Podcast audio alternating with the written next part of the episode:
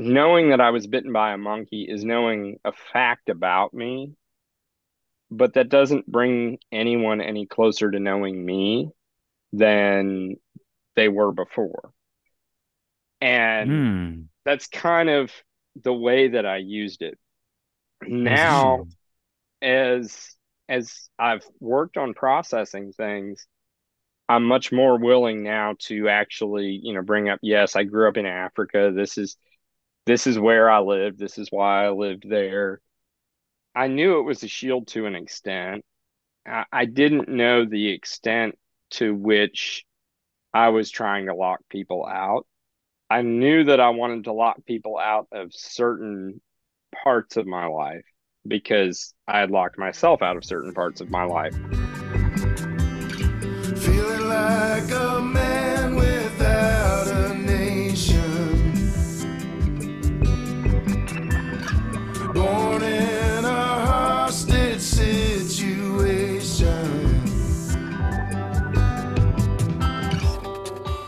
This is Cumin. This is Caleb. Welcome to Life Unwasted, a podcast where we look into our past to discover our present. If you're wondering if um, we're coming back for season five, uh, we are. We have uh, actually our guests lined up for next season. Tonight we're, epi- we're we're recording our second to last episode of season four. I I truly can't believe that we're here. The response this season that we've gotten uh, from everyone in the community of missionary kids who have been listening to the show, who have been listening to our amazing guests, has honestly been pretty life changing for me. Um, I get so much out of talking with our guests. I get so much from hearing these stories that I relate to that um, bring up things that I didn't realize I needed to process, memories that I thought I had forgotten that have been reawokened and have helped me interpret or explain the current reality that I'm in. Um, and why uh, I look at things the way I do, why I react to things the way that I do. And it's so amazing. It's been so amazing to to hear that that same process has been valuable um, to everyone listening. I want to thank all of our amazing guests that we've had this season so far. Uh, the authenticity that you've brought, um, the uh, vulnerability, and and the maturity of like not only talking about the the sorrow, the sweetness, and the joy. You know, uh, the sorrow, the pain, the the beautiful parts as well uh, about our our experiences, um, but bringing that into the present and uh, really looking at our lives now and how we're maturing as adults and how we're carrying those things forward with us to make us the full people that we want to be. So enough of my pontificating. Um, I have been chasing this uh, missionary kid uh, all across the internet uh, to get him to come on the show. I think I started messaging with him when we met on Twitter. And then we ended up on Facebook in, in the same group. And I said, Oh my goodness, are you the same Preston? He said, Yes, I'm the same Preston. Uh, I have been trying to get him to come on the show for at least six months, maybe more. Um, and we finally got him tonight. Uh, you know, the, the stars aligned, and I'm really excited to introduce um, our third Nigeria MK. I believe you are our third Nigeria MK. Uh, Preston, tell us a little bit about yourself. Run us through uh, the planes, trains, and automobiles of your your childhood and in your life now. You know, build that timeline for us.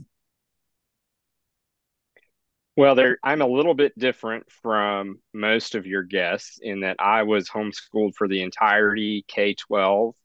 That's Uh, right. even when I was in the US, I was homeschooled. So that's that's a big difference. Uh, Mhm.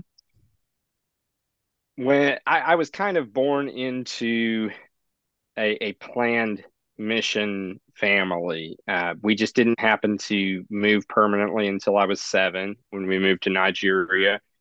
Uh, we lived there for four years. Uh, then we moved back to the U.S. where my dad worked on a PhD, and then uh, later on we wound up living in Eswatini for three years. Uh, left there when I was 18. Uh, in between, there were sojourns in other places, uh, Namibia, Zambia. Then I graduated from a small Christian college in Alabama. Very briefly, I went into ministry. I got married. I left the ministry. I left my church for the Eastern Orthodox Church, uh, which may be something else new for this podcast.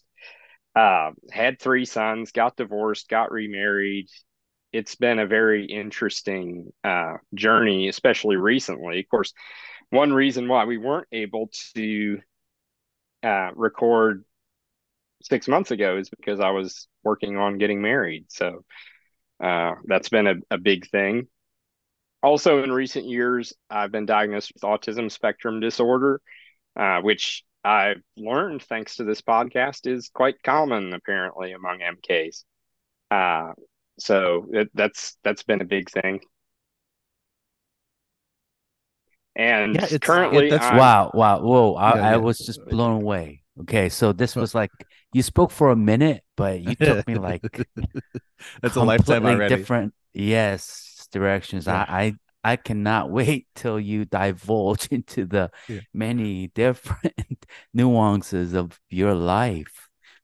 and and neurodivergence has been a real theme this this this season and i'm so happy for it but preston we're throwing it back to you keep going I was going to say now I'm a librarian, which Fox News assures me means that I long for the downfall of all Western civilization, as librarians are very much on the outs right now.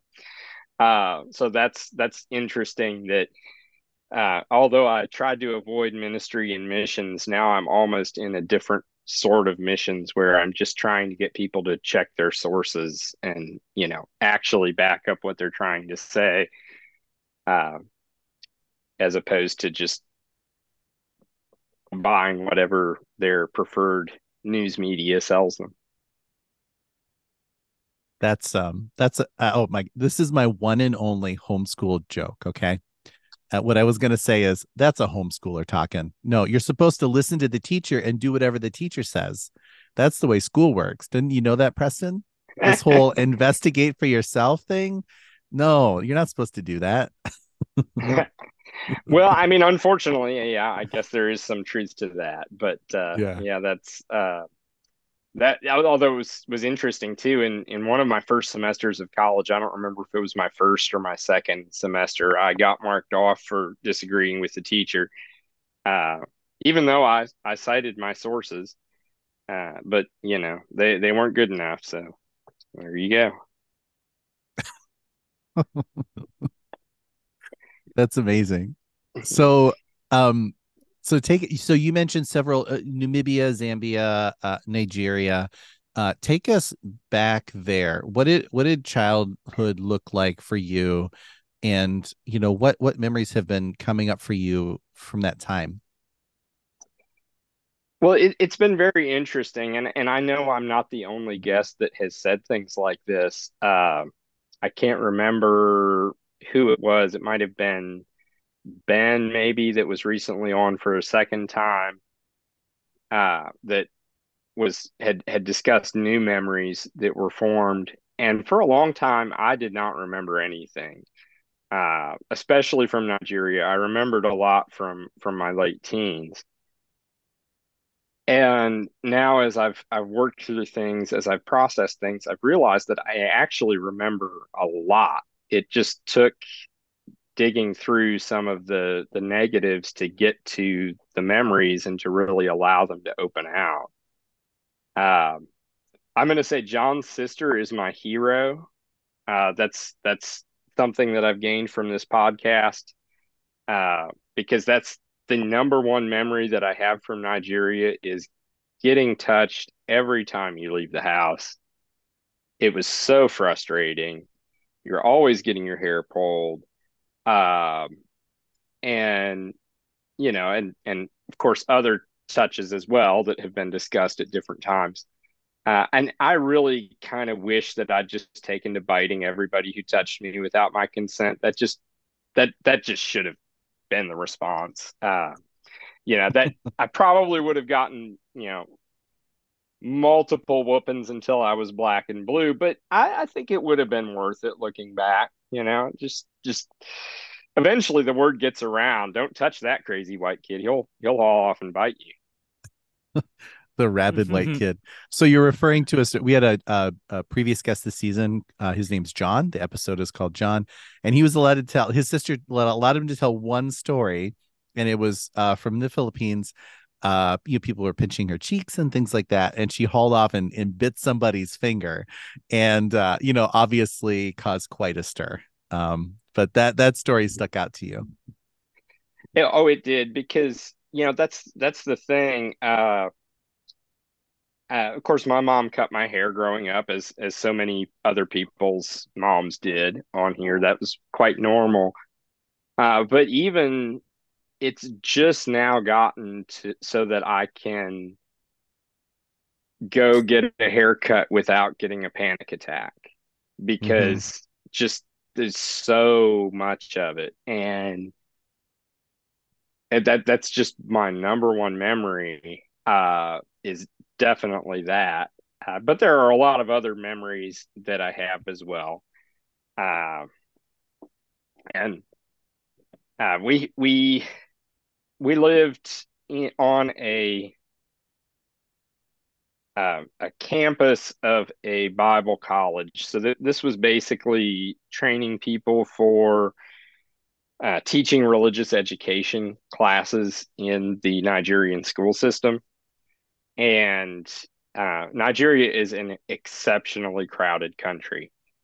Uh, there, there are just people everywhere. Uh, I've heard one out of every five Africans is a Nigerian uh, and oh, wow. and I feel like one out of every five Nigerians lived within about hundred miles of where we were. that that wow. part may not be completely accurate, but it's it's fairly close to that. It was very densely populated, uh, despite not being in a city. Uh, this was was village, you know, probably two hours away from the closest thing that would have been considered a Western style city in any sense, but it was still uh, very densely populated. Um, so so that's that's where we lived during the four years that we were in Nigeria. Uh, the I'm losing my head my uh, train of thought here. Take your time. See, I wrote down everything. I just didn't write it in order. Um, so we, we arrived in Nigeria, and uh, my dad got malaria about five days after we got in the country. Uh, Nigeria is, I think, malaria central. I'm sure areas like the Congo probably have it worse. Um, and then I, I was the second to get malaria. Oh no. Uh, mm, and and so malaria is another big memory. Uh, I know I had it twice a year. I know my dad had it twice a year. Other members of my family, I think, got a little bit luckier. Uh, they probably didn't quite average twice a year, but I think we all averaged at least once a year. Uh, that's it's it's just part of life, and that's with taking, mm. You know, malaria prophylactics that were available at the time and it, it was just normal.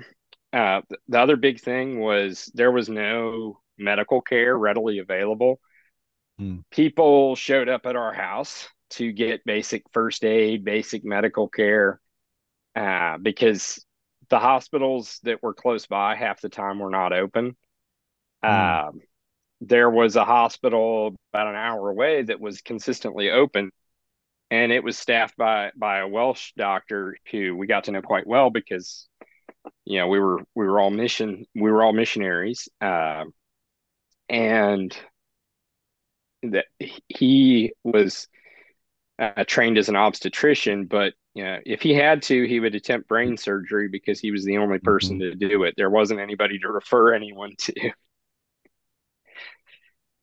Yeah, that was uh, Yeah. that was the way it was. So I remember the first time we had malaria, or the first time I had malaria. Uh, we had just started school, and a boy showed up on our porch with tropical ulcers that just basically holes in his legs to the bone. Oh my god. Um, and and and and the reason why I remember this so clearly is, you know, he had to come back every day to get those dressings changed. So I remember he showed up and I got sick. And then by about the time I was better from malaria, his his wounds had healed enough so that he wasn't having to come back every day. Um, but yeah, that that that was just a, a part of the way that things were. It was extremely humid, rainforest conditions. So uh, if you got a scratch and didn't take care of it, it would get infected very easily. Oh, yeah. wow. Ooh. Hey, can I can I ask, moving on from malaria, maybe too quick, but I want to hear your monkey story first up. oh yeah, you know, yeah, Preston, I, you I mean, dangled I that out teased, there it- before I we teased started. it with yeah. a good pet monkey story. So that this is my Yeah. fault, and it is. Uh, it, this is a legitimately good pet monkey story. I will warn you, it does not start out sounding that way. So, uh, so my brother technically had the pet monkey, but uh, there was a, a family with uh, three children that had uh, they they overlapped with us for about six or seven months, and they had originally had the monkey. When they left, uh, we inherited the monkey. My brother was the the main person who took care of it. But I would get in the in the cage with it. We had a we had a fairly nice cage for it. Uh, you know, it was it was a, a pretty friendly monkey. Uh, well, my older brothers are seven and five years older than me. Uh, and my younger brother, seven years younger than me. Uh, he was not uh, he was not there when we initially got the monkey. Uh, but anyway, they had gone to stay with some other Americans in a city that was about two or three hours away. And so I was assigned to feed the monkey. Well, my arm was a lot shorter than my brother's arm. I, I could not reach the food dish well enough to put the food in. So Oh, no. I'm about maybe 10 years old at the time. I'm nine or 10. In my young stupidity, I thought I'll just move this dish closer to me. And uh, monkeys, shockingly, do not like when you handle their food dish. so I, I got a, a fairly severe bite on the back of my hand. I still have a, a, a fairly nice scar from it. Uh, so that that's the pet monkey. And you fast forward 26 years now, I haven't been on a first date since Bush was president. And I'm trying to figure out a way how do I get people to swipe right on my dating profile? So I put I was bit by a monkey. Oh, And so my now wife swipes right so she can ask about was I really bit by a monkey and how did that happen? So, you know, worth it. monkeys may not be the best pets, but that that worked out very nicely. Uh, it's a very happy pet monkey story. Uh, unfortunately, I don't know whether that monkey had a better or worse ending than 2J. Uh, he escaped several times, and the last time he escaped, he never came back, which meant that he was eaten.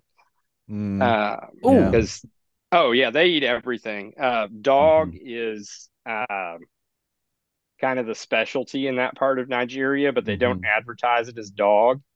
It's either J5 or 404, or at least it was 25 years ago, uh, which are two models of Peugeot because uh, Nigeria's typically been ruled by uh, Muslim tribes from the northern part of the country. So they don't like to see dog meat advertised for sale. So mm. So it's J5 or 404. Uh, I don't know that I've ever eaten a dog or monkey because our policy was don't ask, don't tell. yeah. Yeah. Wow. I- I definitely, I definitely have.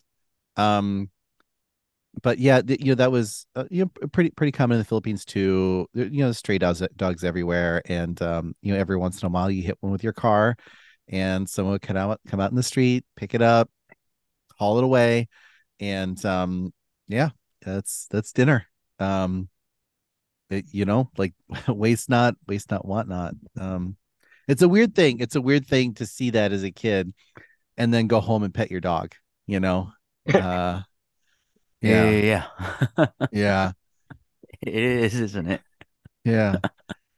So, so the monkey story ended great though. Like, like thinking, is, is that one of those memories that was was locked away? Well, clearly it wasn't because you put it on your dating profile.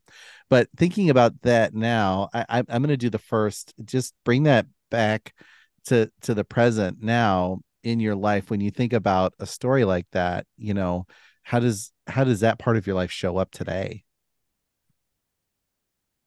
Well, that that part, I, I you know I couldn't really forget because I had the reminder on the back of my hand. Uh, so that wasn't something that was locked away so much. Uh, for a long time, that was the part that I would show to people uh, Mm. because it's funny and it's weird and it doesn't encourage a lot of questions.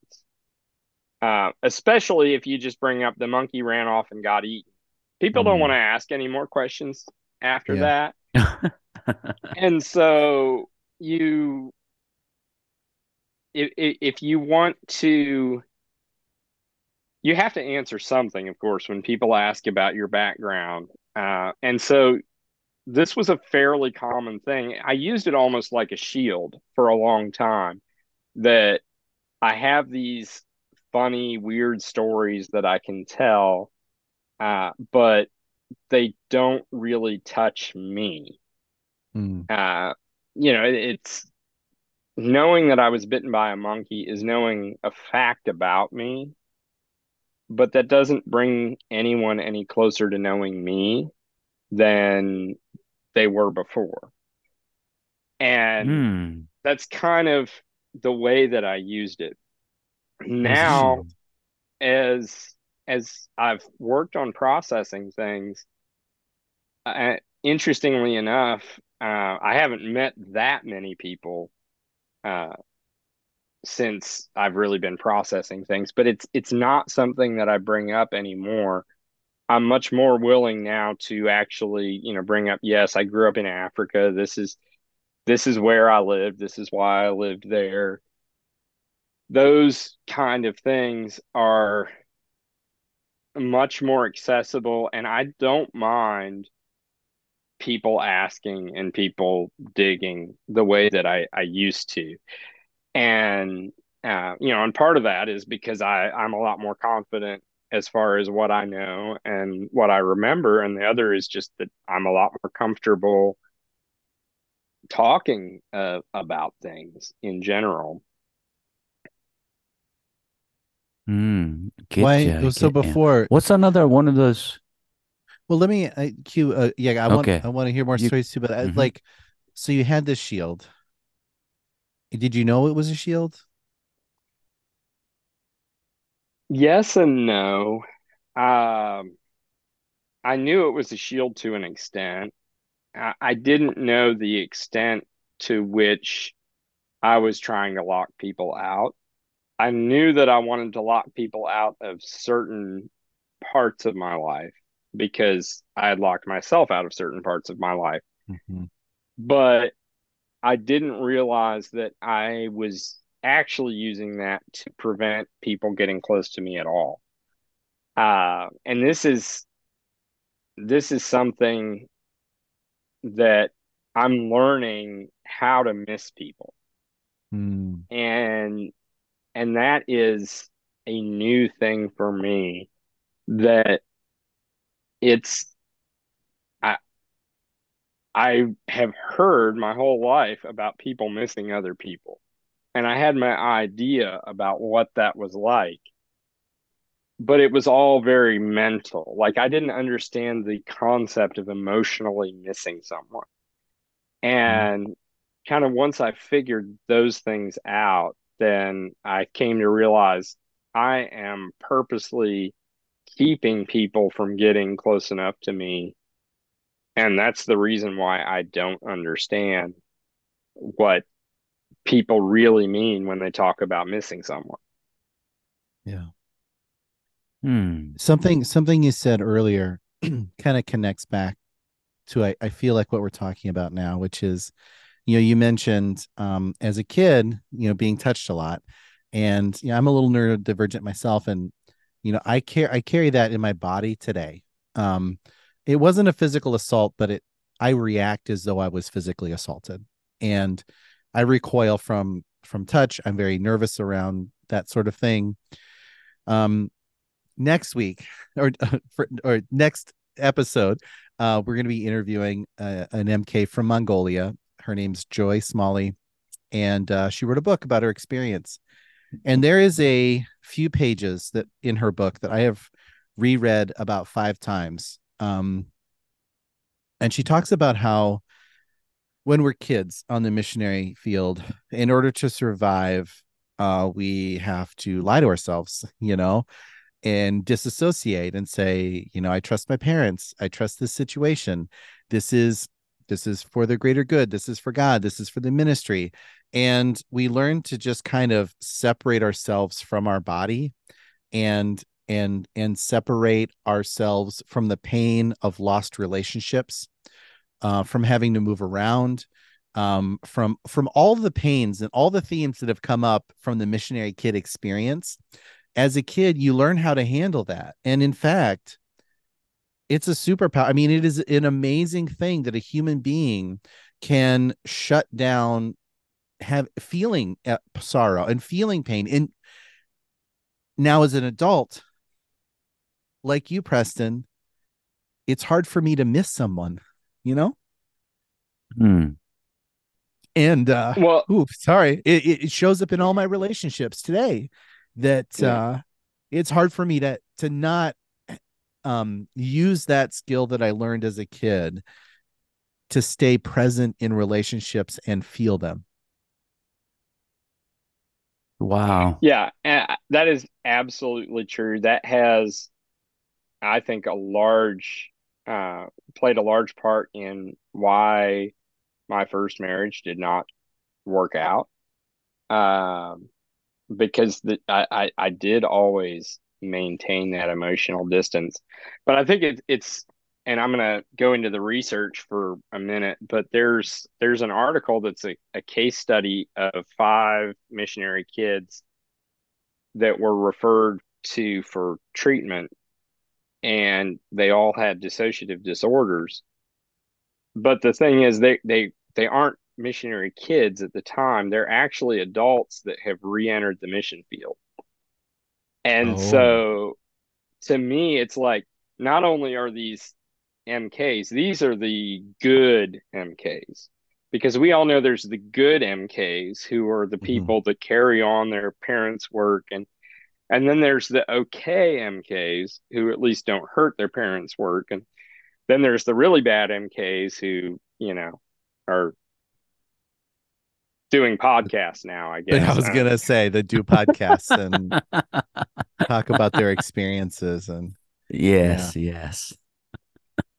and you know so so these are the good mks and they are are suffering with that. And now i don't like to put much weight in that because it's a case study. And you know there there's there's so much that goes into that. It's all very uh subjective but you know it, it's just interesting that that's out there that there is something that psychologists have noticed that MKs do tend to dissociate and wind up with dissociative disorders. Uh, I I do not have a dissociative disorder. Uh, you know, I have enough other diagnoses. I don't need that one too. Mhm. Mhm. yeah What But- about now? Let me ask. Yeah, Okay. thank you. Or do you want to continue this thread for a bit more, Caleb? Well, I I'm gonna say one last thing and then Okay. Q, I'm gonna kick it over to you, which is um uh the pain was there, the, the trauma is there, right? We've we've all kind of come into this awareness that um some really difficult things happened to us. And I, I think that one, you know, we should celebrate that we made it through. But two you know going back to whether it turns into a dissociative disorder or um, uh, depression anxiety ocd also I, have noticed is can be very common um, uh, it, you know that if you carry those coping mechanisms into adulthood and you don't have an awareness of them and you're not aware of how you know you're continuing to use those coping mechanisms in current relationships um, then that's when the problem starts. So i think so much of of the work that you've done preston and i think you know the work we've done in this podcast is just trying to get an awareness of of how that experience has impacted us um, so that we can continue to live with it you know that that'll always be a part of us. But identifying it and understanding what it means and how it impacts us and then um, learning to develop new ways of coping uh, is a big part of this process. Cumin, go for it. You're dying to ask that question. I I just wanted to ask on the subject of missing someone. What about now, Preston? Do you get the hang of missing someone? Have you missed someone lately? I think that I have. Uh, there's still that distance that I don't know exactly what other people mean. And to a certain extent, that's the autism. And to a certain extent, it's being an MK. And I don't know which is which. But but yes, I, I, I do think that I do miss uh, miss people now. But that's it's a new thing. Um, and it really, I had to move past uh, the denial, I guess. You know, a lot of what we're talking about, it's really the first stage of grief, uh, is just functioning like nothing happened. And you have to move past that and start feeling things. And until you do oh. that, I don't think you're ever going to be able to really authentically miss someone. Oh, wow. Yeah. I haven't heard someone describe it like that. We are going through the first stage of grief. You are referring to the four stages of grief, or is it five? I mean, it's, it's five. I don't like talking about stages because, you know, they've kind of said yeah it's not sequential like mm-hmm. it was a it was initially uh, presented as sequential. But you know, I was reading something the other day, and and this ties into the whole purpose of the podcast that was talking about the the different stages of grief. And um, I wasn't reading this to to do any MK processing. It was somebody that I know that is is going through a difficult time right now, and so because I'm academically inclined, I have to do research to figure out how to how to help, how to process things with them. And yeah, one of the things that it said was that in a child, denial often is, you know, just not being, you can't process what happened. So you just live as if it didn't happen. And then mm-hmm. it went on mm-hmm. to talk about uh, bargaining and it said bargaining a lot of times looks like telling your story and and that was kind of like a light bulb like okay this is and the desire that we have to tell our story and why this podcast exists and i think why it's really uh, taken off in you know in recent years. I've only been listening to it for about a year i think. Um it, it's because i think that the generation of MKs that I belong to has reached the point where we're actually at that stage of processing that we want to mm-hmm. tell stories and we want to share stories, which is something I never wanted to do. I didn't want anything to do with MKs.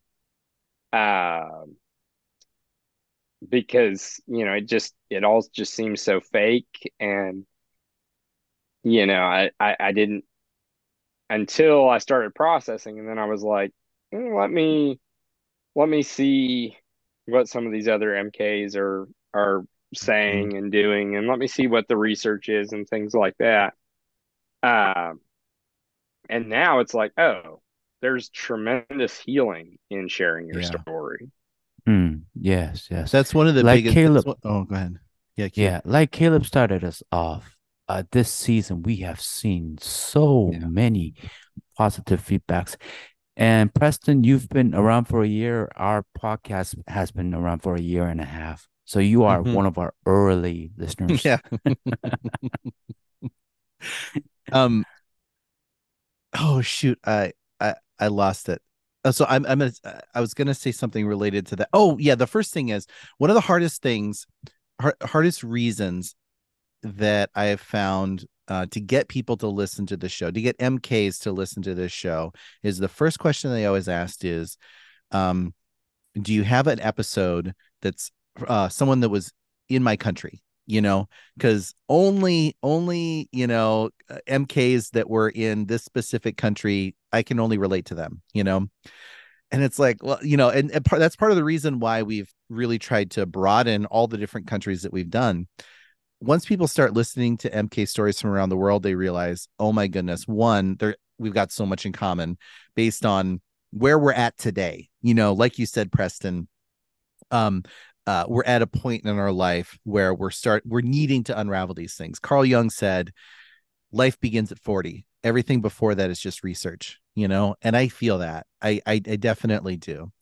Uh going back to this idea of um being missed i've really been struggling at work because my work really focuses on our company culture and it's something that we talk about a lot and our ceo has been saying you know you know when you belong at a place when when you're not there you're missed and i've been struggling Mm, with that mm. idea because it is so hard for me to imagine that anyone would miss me miss me because Oh I- wow. you know what i mean like how how could i I get you. I get you. That's always what I'm thinking. yeah so when would i ever feel that i actually belong somewhere because i can't imagine that if i was gone anyone would miss miss me because i don't have that feeling so i do feel like it plays Yeah. into this this mk experience of like i don't really belong anywhere even though there are people that want us to be part of their community we're like when we walk away we're like oh they won't miss me but they do Yeah. They do? Yeah. They really do? Yeah. i don't know and i it- don't know Look, look, I mean, I've told the story before when I was in third grade and I was going from Manila to Davao. Now, for those of you who don't know the Philippines, Manila is the capital. Davao is like a two hour plane ride away. And as I was moving, this was third grade. I was a third grader. The students there were saying, We're going to miss you. And I turned around, looked right at back at them and said, You guys are liars. You're not going to miss me. And this, I didn't even right think about this. I didn't even remember this until Ian, who Mhm. has been a previous guest in season one, he brought that up. He told me that that's what I said. So Mm. imagine a third grader Yeah. saying to people that they're gonna miss you, you are liars. And So when I when would you ever my feel that you mentality. belong? Yeah. Well, How do you- missing is weakness. Missing is weakness. Oh, And, well, missing and, opens yourself up to pain, right? Yeah. and and oh, and and yeah, it's yeah, and, and it's it's healing to hear somebody that's outside of American culture say that because you know we often hear about America being all you know oh macho John Wayne you know this that. But there's something within the missionary community that transcends just America that says you can't be weak. Because if you're weak you know and and i mean we did. There were missionaries who came and and didn't last Mhm. and i don't think they were ever described directly as weak but Yeah, they were. they couldn't cut it Yeah. and you know and and and so it's it's there and yeah it, I I don't think I could have vocalized that at third grade but I certainly knew it. Now, the funny thing is now, if I think about the community, especially that we had in Nigeria, uh, that is the closest community that I've ever been a part of. Uh, in that we were always, you know, the missionaries were always doing things together. Uh, now there weren't, with the exception of just a few months, there weren't kids my age, so I didn't really have kids to do things with. But you know, the missionaries, we would get together for a more, you know, Western style church service on on Sunday nights and and things like that. I wouldn't go so far as to say it was necessarily healthy because there were there were certainly unhealthy parts to it. But now as I as I look back, I see that and I see this this was a very close knit group of people. And many of the adults are still close to each other today. And it it's it it was it it was just very close knit, very tight. Um, and and I've never seen anything like that um, anywhere else. Of course, one of the reasons why I haven't seen anything like that anywhere else is there's not the daily challenges that require that most other places. Mm-hmm. Hmm. Hear ya. So, but that, so as you were talking about that close knit missionary community, there was a, you know, some memories were coming up for me too, because yeah, you get really close. Um, then it all goes away. You know, it ends. Yeah, Ah, it, yes. it it it does. And um but you know the thing was in Nigeria we even had uh rituals. You know the missionaries there had developed rituals surrounding coming and going Hmm. that you know it, they were simple things they were small things. But I I think that it really helped. Now uh you know like I said it it was it was close but it was also traumatic. Um you know we'd been there we'd been in Nigeria about a year when we had a missionary who came uh, every winter from Kansas uh, he was a house painter you can't paint houses in the winter in Kansas uh, and he he was killed in probably a robbery gone bad. And my dad went to go collect his body, and you know we took it to the to the plane to ship it back to the U.S. Um, you know this was you know is one thing. There are songs and everything that talk about you know I want to die for Jesus, whatever. I'd be willing to do that. Well, it, it's it's different when it's real. Um, Americans can sing that and it just makes them feel certain emotions. You know, it I real I really could not plan ahead until recently in my life because I just always expected that no, I'm going to die soon because that's that's just kind of the way that it was. Hmm. Yeah, the most one of the most shocking things um that I've had to come to grips with in the last couple of years is um I'm still alive.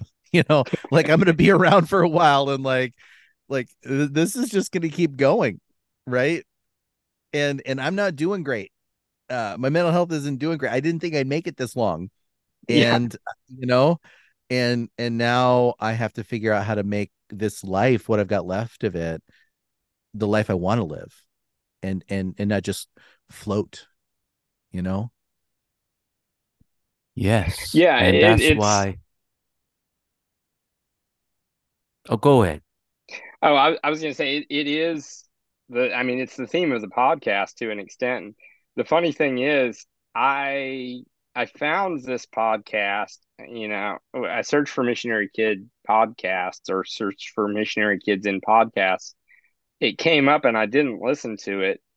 Um, because John Piper has a book called Don't Waste Your Life. And so I thought this was going to be some, some, uh, you know, I thought it was going to be very different from what it is.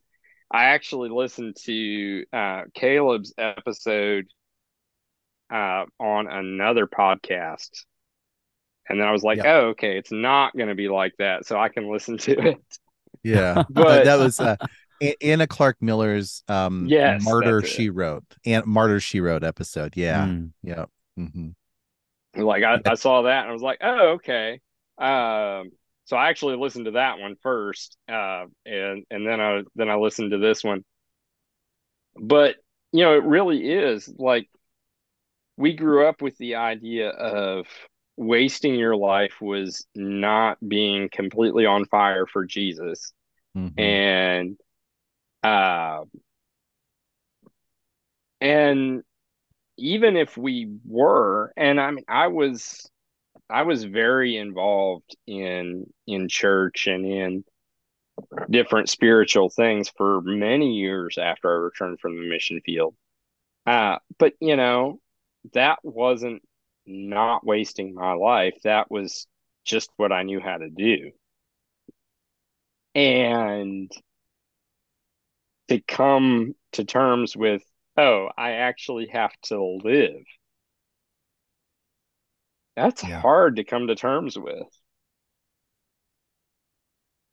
Especially, you know, like I, I look up, I'm in my late 30s, and like I have to figure out how to live now. Most Yeah. people are doing this at half my age. Yeah, I had a student worker uh, in the library who was 19 and what had custody of uh, her like younger sister and was doing all this different stuff. I'm like, you have your life all figured out. I'm twice your age. I need to get my life figured out. hmm Oh. Wow. Yeah, it, it reminds me of Jen's episode, um, where she, oh, I'm sorry, Becca's episode, uh, where she said, you know, this is my first time doing doing taxes. You know, she was at a phase in her life where she was like, I'm going to give myself grace because this is really my first time doing this, and it, it doesn't matter that I'm in my 40s, right? Like, like it, it, it's okay. I didn't. I'm doing things out of order and that's okay i'm going to give myself grace and and not have to be perfect uh doing things that um i should probably know how to do Yeah, Mhm. yeah. We are referring to so many previous episodes now. Listeners, you really definitely need to go back and listen to those episodes you haven't yet. There are nuggets of wisdom on there that you're Oh, gonna definitely. appreciate.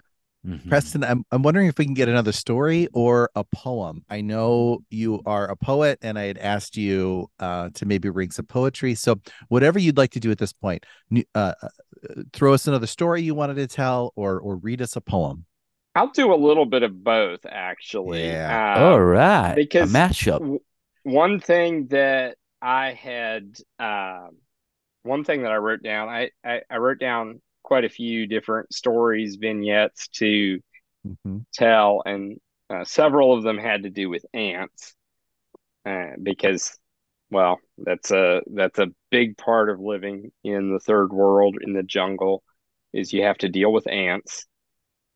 Uh, but I also wrote a poem, which and and I don't typically give my poems titles, but I called this one "Go to the Ant." And uh, that's a, a reference, of course, to the Bible verse that tells you to go to the ant, you sluggard, and consider his ways and be wise. Uh, so this is a little bit of a different take on that. As children, we heard the fable of foundations, wisdom and folly judged in flood. As in the days of Noah, the foolish were to die in the day of the Son of Man. As ants we were, powerless next to godliness, yet ants lack an ark and survive the flood, banding together to float upon the tide, writhing mass of pure survival, unfazed by wrath of God or man. So let us float in peace together above the preachers of death, arms reached out one to another, not up to the glory that would drown us, nor down to the fire that would burn us, but to the love we have for us and to the healing we will for each other. Nice. and that that is a reference to ants uh and i did not see this in africa i don't know if ants in africa do this but uh, fire ants here in the south will form a mat of ants if there's a flood and they will ride out the flood on the top of the water by floating uh, together and uh, that's that's uh, that that's a different thing that ants do. Uh, now, talking about ants reminds me of the Poisonwood Bible, which is a, a, great book. If you are an MK and you have not read that, you need to read that, especially if you've been in Africa. Uh, but there's there's army ants in that book, and these ants simply march and overtake whatever they feel like overtaking. Uh, they're somewhat over dramatized in the Poisonwood Bible, but they will eat large rodents. Uh, the way people in Nigeria would handle it is if the ants were coming, they'd just leave their house, let the ants walk through, and when the ants were through, they'd go back in. Oh my goodness! Uh, because we're uh, because we're Americans and you know our houses are a little bit complex for that. Uh, we would pour kerosene or gasoline around our house to deter mm. them from walking through. Uh, but yeah, these ants, the the army ants, are so big and so strong with their bites that uh, some of the time, some of the traditional peoples in Africa will use them as sutures if they get a cut. They'll uh, they'll grab one of the ants, hold it up to the cut so it bites on either side, and then break off the body, so that it will hold their oh cut shut. Uh, and they they wow. they absolutely draw blood. If if if you get bitten by one, you it will draw blood. Uh, it's uh it, it's it's quite extreme, and they they march in these lines that you know they may be a foot or even two feet wide, and they will just go until they're done going. yeah. Wow. So as as you were reading that that poem, you know, when you when you said let's not reach out to the heavens above or the fires below, but out to each other. I know I'm not getting the words quite right, but you know, I I think that very much fits with what we've been talking about and what I've been trying to process and think a lot uh, about lately. I spent so much of my life, you know, searching for answers in the sky, you know, in my head, reaching out to the heavens and and being terrified of the fires below and all the parts of myself that I was told, you know, were were sinful and dirty and bad, and all the pieces of myself I had to hide that that um, you know, would cause me sin, and you know, so very stuck in this place of trying to reach out to the heavens or fearing the fire below, and at the same time um, learning to cope with trauma and shield myself from hurt. You've used the word shield several times. I built up this shield around myself that going into adult adulthood you know i carried into my adulthood relationships this this space this protection that um impacted my ability to develop a depth of relationships and you know reaching out let's reach out to each other and and and you know be like those army ants where we're all working together. That's the part of me that i'm trying to work on and uh, to be present in relationships and learn new ways of of um, uh, actually missing people and understanding that people miss me. Um, so reaching out to each other and not not just sitting and and trying to figure out what's going on in the heavens or avoiding the fires below. That that was a perfect poem. Maybe I'm not sure if that's where you were going with that, but that's how I internalized it. I mean, I, I'll I'll take that as where I was going with that. Uh, most of most of the time when I write poetry, I, I I'm not intending a message. I just get an idea or a uh, an image in my mind, and I run with that. and I'm I'm a firm believer in the death of the author, which means that once you publish something, uh, you no longer get to dictate what it means. So Oh, if that's what it means to you, then that's what it means. Yeah. Hmm. Hmm. Yes, yes. I think that's a nice place, nice spot for a finishing touch. finishing. touch. what's the time on this? Oh my god! Yes. How did we get this far into the episode? I have. I wasn't watching the clock whatsoever. Preston, on on that sh- on those those crumpled notes that you have were there any other last stories or last thoughts that you want to make sure um uh that you share before we move in move into the end here this is wild this is we're so fast I mean, there there's there's nothing in particular. Uh, you know, I wrote down a lot of other a lot of other things, but none of them are particularly good. I think I've hit the highlights. Well, it's not that they're not good, but they're uh I don't think they add a tremendous amount to things or you know, I could say we'll just have to do another episode with the second half of my missionary uh kid experience. But uh because all the stories that I've told so far have been from the first half. Uh Oh, Yeah. okay. but um but uh you know, I'm not making demands here. Uh so there, there's not really any anything extra. Uh yeah now one last final final story that um that is is something that you you tell a lot within your family or uh one last mk trauma i don't know what whatever you want Ah, well, um, you know, I'll I'll tell this story. This is a story my my dad has told several times, uh, and it's one that we actually remember the same way. So, uh, so I think it it's good. Uh, in Nigeria, we cooked with pressurized gas that came in cylinders that were maybe about four or five feet tall. And one time, one was delivered with the wrong valve that wasn't compatible with our system. So, uh, my dad had the idea that he would take off the wrong valve and put on the valve from the empty container, which, you know, would work fine if the gas wasn't pressurized.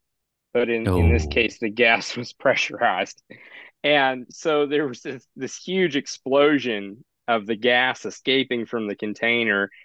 And I was not outside at the time, but supposedly the valve blew, you know, 100 feet up in the air. Uh, and it had to have been heard 10 miles away. Uh, the cylinder got covered in ice because of the sudden decompression, yeah uh, which is eh, that was so many people. Of course, they heard the noise, and so they were curious about the noise. But then when they saw this ice, they'd never seen ice. You know, you you you didn't have ice. Oh. None of these people had refrigeration in their homes. Uh, and so I remember so many people coming up to look at the ice that was on the outside of the cylinder, uh, because they had never seen it. Uh, Oh.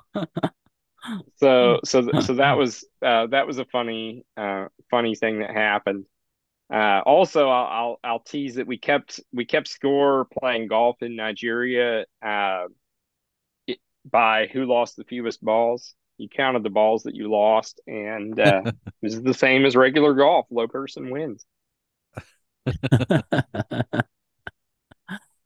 Yeah. oh that's wild uh I think that's well, a nice story to wrap yeah. up. So Q final thoughts. Um my my my final thoughts are um uh you know I, I I don't know the best way to say this. Um you know, I'm just glad I got Preston on. Um Preston, I've been messaging you forever. It's just never worked out and um uh I uh I just you know, I felt a connection and I think that um I would not have done that prior to doing this podcast. I would have been like, um, oh, you know, Preston probably hates me, you know, instead of, you know what I mean? Um, but I have a different perspective on relationships now. And, you know, I think that's come up a lot during this theme uh, or during this episode as a theme is uh, how, how we approach relationships and how we our expectation for belonging and being part of relationships is so much in our head and i'm trying to change the way that that i view that and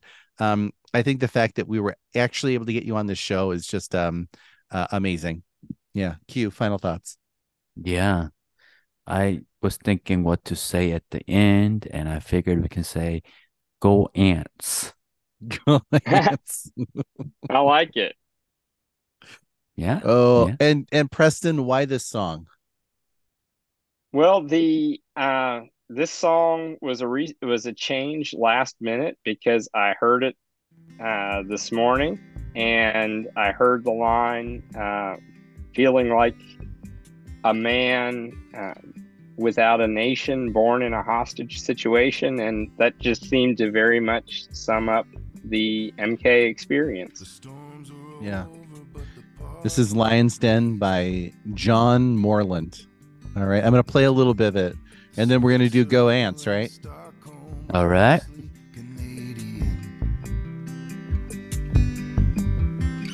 Standing on your street straight out of the lion's den.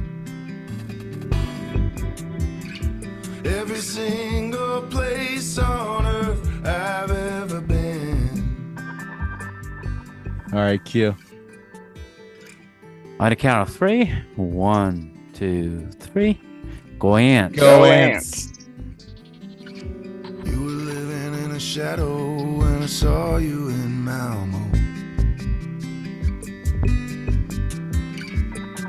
Your bitterness really spoke to me back then.